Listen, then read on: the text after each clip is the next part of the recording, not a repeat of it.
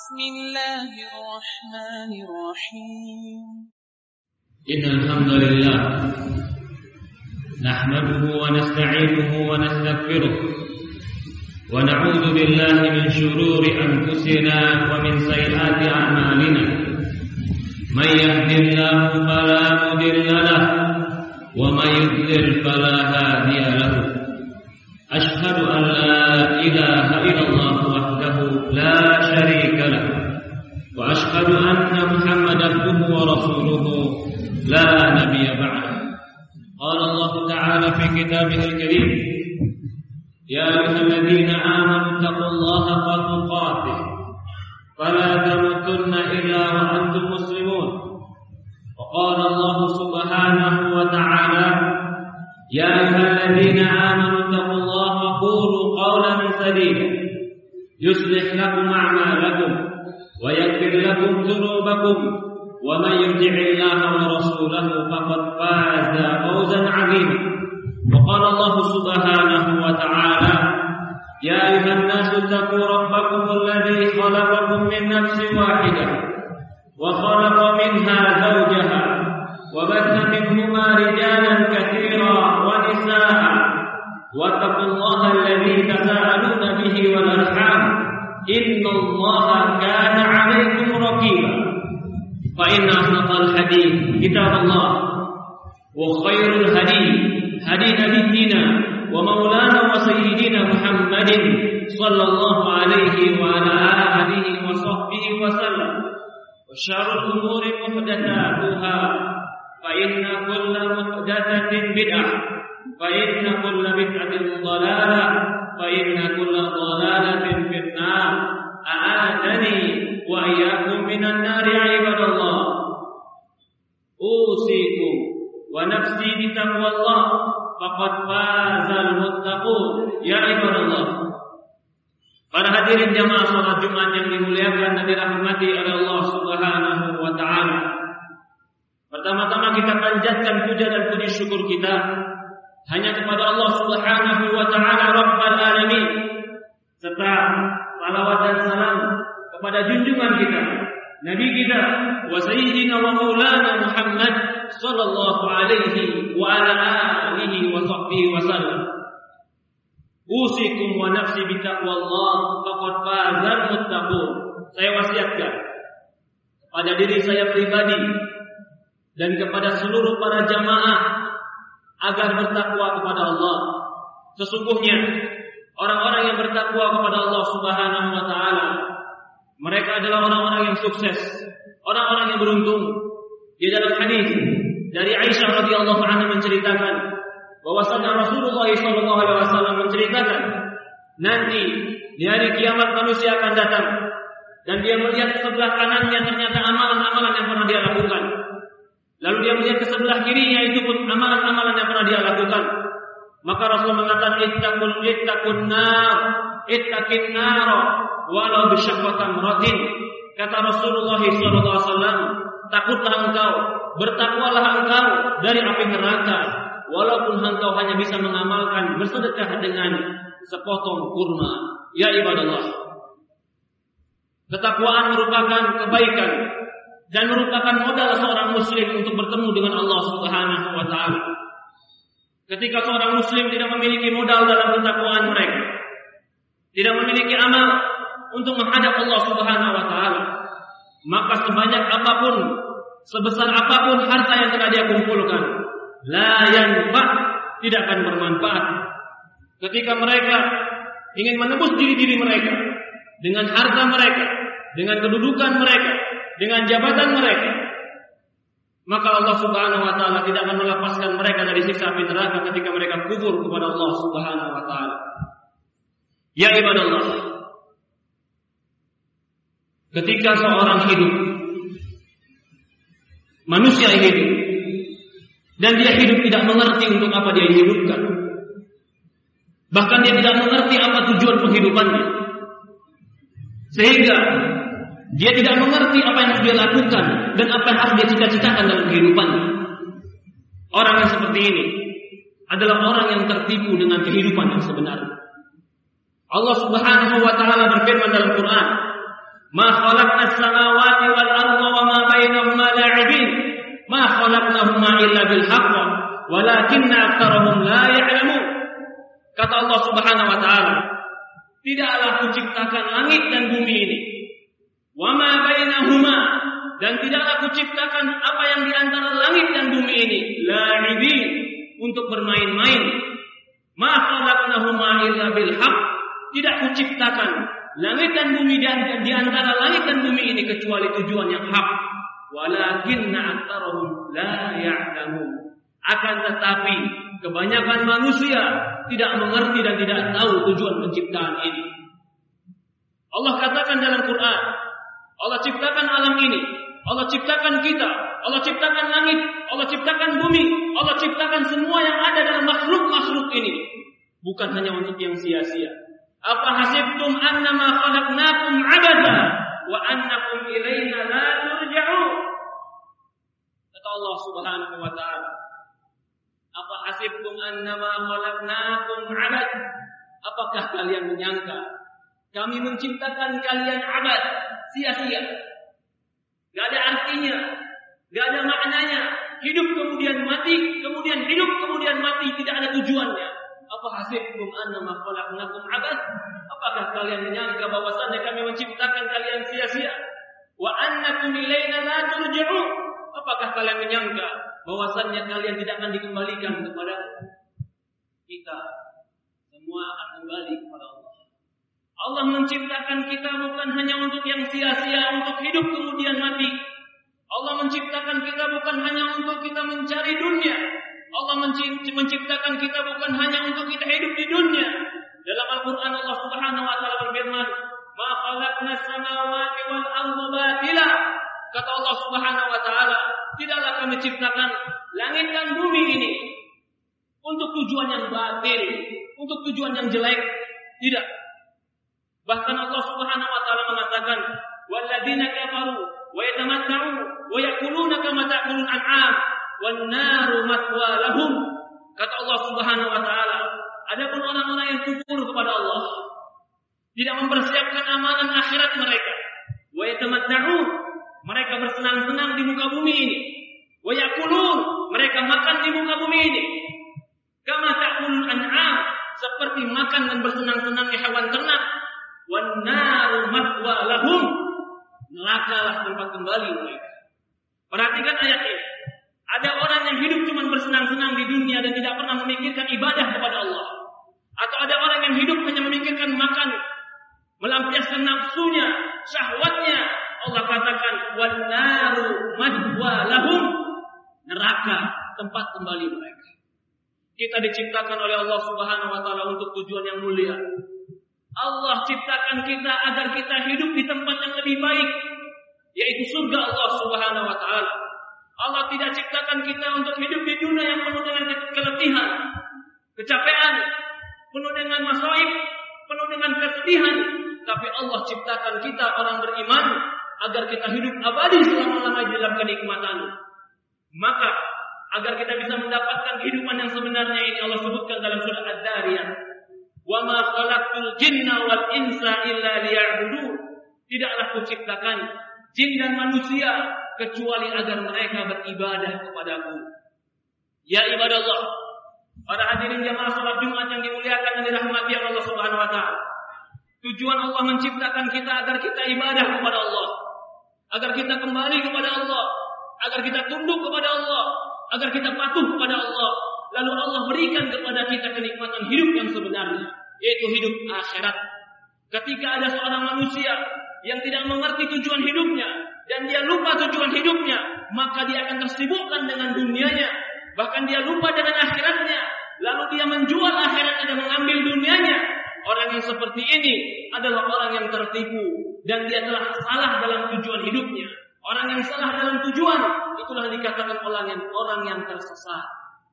Karena setiap orang yang salah dalam tujuannya dan dia tidak sampai kepada tujuannya, dia adalah tersesat. Jika tersesat di dunia, maka dia bisa kembali ke tempat kembalinya. Tapi kalau dia tersesat di akhirat, tidak kembali kepada surga Allah, tapi dia kembali dan masukkan ke dalam neraka Allah, Allah Subhanahu wa taala, maka dia tidak akan bisa kembali lagi ke dunia walaupun dia meminta kepada Allah. Qala rabbi irji'uni. Ya Allah kembalikan aku ke dunia. La'alli amalan salih bima. Agar aku beramal saleh terhadap apa yang kutinggalkan. Mereka memohon kepada Allah. Ya Allah kembalikan aku ke dunia lagi. Aku bersumpah aku akan beramal saleh. Fa'atasaddaq. Bahkan mereka katakan. Ya Allah kalau engkau kembalikan aku ke dunia. Fatasaddaq wa aku minas salihin.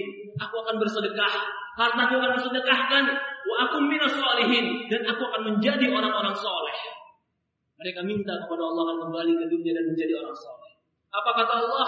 Kalla tidak akan pernah mungkin, tidak akan pernah dikembalikan. Maka orang yang beruntung adalah orang yang masih diberikan waktu hidup lalu dia bertobat kepada Allah. Orang yang masih diberikan waktu untuk bisa merubah dirinya. Orang yang masih merubah dan masih bisa diberikan kesempatan untuk fokus kepada kehidupan sebenarnya. Akhirat kita. Ya ibadah Allah. Dalam ayat Quran yang lain, Allah sebutkan salah satu hikmah penciptaan manusia dan penciptaan alam. Allahu la khalaqa samawati wal arda. Allah la khalaqa sab'a samawati wal arda mithlahun. Yatanazzalu amru bainahun lita'lamu anna Allah ala kulli syai'in qadir wa anna Allah qad ahata bi kulli syai'in ilma. Kata Allah Subhanahu wa taala, Allah yang telah menciptakan tujuh lapis tujuh lapis langit dan begitu pula Allah menciptakan tujuh lapis bumi. Yatanazzalu amru bainahun. Lalu Allah turunkan perintah di antara langit dan bumi ini. Apa tujuannya? Lita'lamu anna Allah ala kulli syai'in qadir. Ternyata Allah ciptakan alam yang besar ini. Allah ciptakan keagungan ini. Allah ciptakan keajaiban alam yang langit tanpa tiang ini. Lita'lamu agar kalian tahu kata Allah. Tahu tentang apa? Annallaha ala kulli syai'in qadir. Agar kalian tahu bahwasanya Allah Maha mampu terhadap segala sesuatunya. Wa annallaha qad ahata bi kulli syai'in ilma. Dan Allah meliputi segala sesuatu ilmunya. Ternyata salah satu hikmah penciptaan alam ini agar kita mengenal Allah. Ketika kita mengenal Allah, kita akan mengagungkan Allah, kita akan memuliakan Allah, kita akan beribadah kepada Allah dan kita akan merendahkan diri kita di hadapan Allah. Orang yang mengerti bahwasanya Allah Maha Agung, dia akan merendahkan hadapan di hadapan Allah Subhanahu wa taala dirinya. Ya ibadallah. Allah sebutkan dalam Quran perumpamaan dunia dan orang-orang yang tersibukkan dengan dunia itu bagaikan orang yang memiliki kebun yang luas. Ketika dia memiliki kebun yang luas, lalu kebun ini dituruni dengan hujan yang deras, sehingga kebun tadi tumbuh pohon-pohon, tumbuh tumbuh pohon-pohon dan tumbuh mazraah pertanian-pertanian. Begitu sudah tumbuh pertanian-pertanian ini, dia melihat pertanian-pertanian yang indah ini, bunga-bunganya sudah mulai keluar, waktu panen pun sedekat lagi. Ketika sudah waktu panen sedekat lagi, dia sudah mengatakan pasti aku panen, pasti aku kaya, pasti aku akan mendapatkannya. Tiba-tiba ketika esok pagi dia ingin panen buah-buahannya, Allah tiupkan angin yang panas yang menyebabkan kebun tadi terbakar hangus. Tidak ada yang lain kecuali batang-batang yang hangus yang mereka dapatkan. Seperti itulah orang yang mengharapkan dunia dan lupa kepada Allah. Dia sudah mengimpi-impikan dunianya. Dia sudah mengimpi-impikan keberhasilannya. Tetapi ketika dia lupa kepada Allah, tidak dia dapatkan kecuali batang-batang kayu yang hangus ditiup angin yang panas dan terbakar. I'lamu annamal hayatud dunya la'ibu wa lahu wa zinatu wa tafakhurun bainakum wa takathurun bil amwali wal aulad kama fil ghaiti a'jaba al kuffara nabat.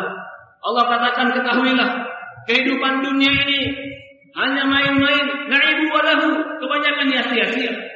Kecuali yang berzikir kepada Allah, kecuali yang beribadah kepada Allah. Kama taril bait ajabal kuffar nabatuh, seperti orang kafir yang mereka kagum dengan tumbuh-tumbuhan yang tumbuh. Kemudian tumbuhan yang tumbuh ini Allah hanguskan dengan api, Allah hanguskan dengan angin yang panas. Tetapi di akhirat kata Allah, di akhirat ada ampunan Allah wa ridwan wa mal hayatud dunya illa mata'ul. Di akhirat kata Allah ada ampunan dan ada ridho Allah Subhanahu wa taala. Wa mal hayatud dunya illa mata'ul ghurur. Tidaklah kehidupan dunia ini kecuali hanya perhiasan yang menipu. Ya ibadah Allah. Mari kita Mari kita sekali lagi kembali kepada Allah. Bukan berarti kaum muslimin diharamkan dari perbuatan-perbuatan atau mencari dunia, tidak. Tapi jangan sampai dikarenakan dunia kita kita tinggalkan akhirat kita. Jangan sampai dikarenakan dunia kita tinggalkan sholat kita. Jangan karena dikarenakan dunia dan mengisi perut kita kita makan yang haram. Jangan hanya karena memenuhi hawa nafsu kita, lalu kita lupakan akhirat kita. Ingat, kehidupan kita yang sebenarnya adalah surga. Di situ lebih nikmat, di situ kita akan dibangkitkan, di situ kita akan dikembalikan oleh Allah Subhanahu wa taala. Jangan pernah kita tertipu dan jangan pernah kita pernah lalai dengan kehidupan dunia ini. Carilah dunia, tapi jangan pernah lupakan Allah Subhanahu wa taala.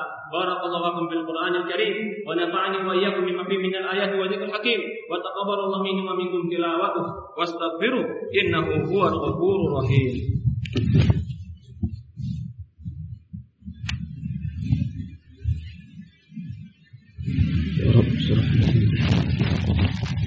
Alhamdulillah. Wassalatu wassalamu ala ashrafi anbiya wa mursalin. Ala nabiyyina Muhammadin sallallahu alaihi wa ala alihi wa sahbihi wa sallam. Usikum wa nafsi bi taqwallah faqad faza muttaqun. Ya ibadallah. Jika kita telah tahu, kita mengerti bahwasannya kita diciptakan untuk ibadah kepada Allah, untuk kembali kepada Allah, maka orang akan bertanya, bagaimana agar kita sempurna dalam ibadah kita? Allah ciptakan kita untuk sebuah tujuan. Lalu bagaimana supaya tujuan ini bisa tercapai dengan baik? Apakah tujuan ini dikembalikan kepada diri kita masing-masing untuk menilai? Maka jawabannya, ketika Allah perintahkan kita ibadah, Allah perintahkan kita untuk menghambakan diri kepada Allah. Di antara hikmah dan kebaikan Allah, kebijaksanaan Allah, Allah turunkan Al-Quran. Sebagai pedoman kita untuk beribadah kepada Allah, sebagai undang-undang kita untuk menilai yang benar dan hak, sebagai barometer dan ukuran bagi kita agar kita bisa sampai kepada tujuan kita. Kalau seandainya Allah perintahkan kita menuju akhirat, tapi Allah tidak memberikan kita pedoman untuk sampai kepada akhirat, maka kita tidak akan pernah sampai kepada akhirat kita. Tapi ketika Allah berikan kita, Allah ciptakan kita untuk ibadah kepada Allah, lalu Allah berikan pedoman kepada kita, yaitu Al-Quran. Inilah pedoman hidup kita. Dan Quran ini, ketika diturunkan, kita butuh yang menafsirkan dan mengaplikasikan. Maka Allah utuslah Rasulullah Sallallahu Alaihi Wasallam. Inilah hikmah dan inilah kebijaksanaan Allah Subhanahu Wa Taala. Maka itu Allah Subhanahu Wa Taala katakan di Quran tentang baginda Rasulullah SAW illa rahmatan lil alamin. Ya Muhammad, kamu itu adalah rahmat lil alamin. Karena Nabi Muhammad SAW dia akan menunjukkan kepada kita tujuan hidup kita sebenarnya yaitu akhirat dan dia akan menunjukkan kepada kita rambu-rambu yang benar agar kita sampai kepada tujuan kita yaitu akhirat.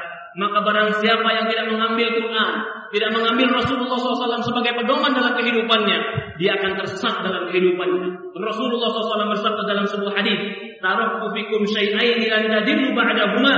Aku tinggalkan kalian dua perkara yang dengan dua perkara ini kalian tidak akan tersesat selama-lamanya kata Rasulullah SAW.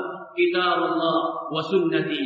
Al-Quran, kitabullah dan sunnah Rasulullah SAW. Barang siapa memegang, barang siapa yang memegang Quran dan hadis, Quran dan sunnah Rasulullah SAW sebagai pedoman hidupnya, maka dia akan berhasil sebagaimana berhasilnya Rasulullah SAW.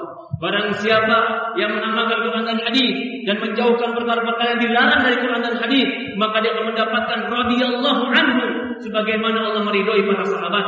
Maka kaum muslimin yang dimuliakan dan dirahmati Allah Subhanahu wa taala, Allah berikan kepada kita pedoman hidup kita Quran dan hadis agar kita selamat dalam kehidupan kita. Saya ingin tutup dengan sebuah poin. Ketika Allah memberikan kita tujuan hidup adalah akhirat. Allah berikan kita pedoman berupa Quran dan hadis. Lalu betapa mulusnya jalan kita. Kita tiba-tiba masuk surga tanpa ada ujian. Maka diberikan ujian dalam hidup kita agar tahu siapa yang betul-betul berpegang teguh pada Quran dan hadis, siapa yang berpegang teguh pada Allah, siapa yang tidak, maka manusia akan diberikan ujian dalam hidup. Walladzi khalaqal mauta wal hayata liyabluwakum ayyukum ahsanu amalan. Kata menciptakan hidup dan mati liyabluwakum agar Allah uji kalian ayyukum ahsanu amalan siapa yang terbaik di antara kalian amalannya maka Allah berikan ujian kita berupa perintah Allah beri Allah berikan kita ujian berupa larangan Allah uji, Allah uji kita dengan ketaatan-ketaatan perintah sholat itu ujian percayakah kita kepada akhirat kalau percaya lakukan sholat Mengharamkannya khamar itu ujian. Banyak yang halal, Allah haramkan yang satu. Percayakah kita dengan Quran? Kalau kita percaya tinggalkan khamar. Zina itu Allah haramkan, tapi Allah halalkan pernikahan. Mana yang kita pilih? Itu semua adalah ujian dari Allah agar nampak siapa yang betul-betul beriman kepada Allah dan siapa yang tidak. Apa faedahnya? Ujian ini. Karena Allah ingin memberikan surga kepada mereka yang lulus ujian. Tidak adil kalau semua dimasukkan ke surga sementara ada yang maksiat, sementara ada yang taat. Sementara ada yang dia soleh, sementara ada yang soleh. Tidak adil. Keadilan Allah. Allah masukkan ke surga orang yang taat, Allah masukkan neraka orang-orang yang maksiat. Itulah bentuk keadilan Allah Subhanahu wa taala. Maukah kita satu kamar dengan orang yang tidak pernah sholat sementara kita sholat setiap malam? Maukah kita satu tempat dengan orang yang pelaku maksiat sementara kita menjauhkan maksiat, berjuang melawan diri kita menjauhkan maksiat? Ketika kita di satu kamar dengan orang seperti ini, apa kita katakan? Ini tidak adil. Maka adanya surga dan neraka itu keadilan Allah Subhanahu. Allah ingin memberikan kita kebaikan bukan ingin membebani kita. Allah ingin memberikan kita surga. Bukan Allah Subhanahu wa taala yang menyiksa kita, tapi Allah rahmat kepada kita dan sayang kepada kita. Semoga Allah Subhanahu wa taala masukkan kita ke dalam surganya. Semoga Allah Subhanahu wa taala ampuni dosa-dosa kita. Semoga Allah Subhanahu wa taala berikan kita bimbingan di atas Quran dan hadis. Semoga Allah Subhanahu wa taala memberikan kepada kita ketakwaan. Allahumma shalli ala Muhammad wa ala Muhammad kama shallaita ala Ibrahim wa ala Ibrahim innaka Hamidul Majid. Allahumma barik ala Muhammad wa ala Muhammad kama barakta ala Ibrahim Majid. Allahumma nas'aluka al-huda wat tuqa wal afafa wal ghina. Allahumma arina al-haqqa haqqa warzuqna ittiba' wa arina al-batila batila warzuqna tinaba. Rabbana ighfir lana wa li walidayna warhamhuma kama rabbayana shaghira. Rabbana atina fid dunya hasanah wa wa alamin.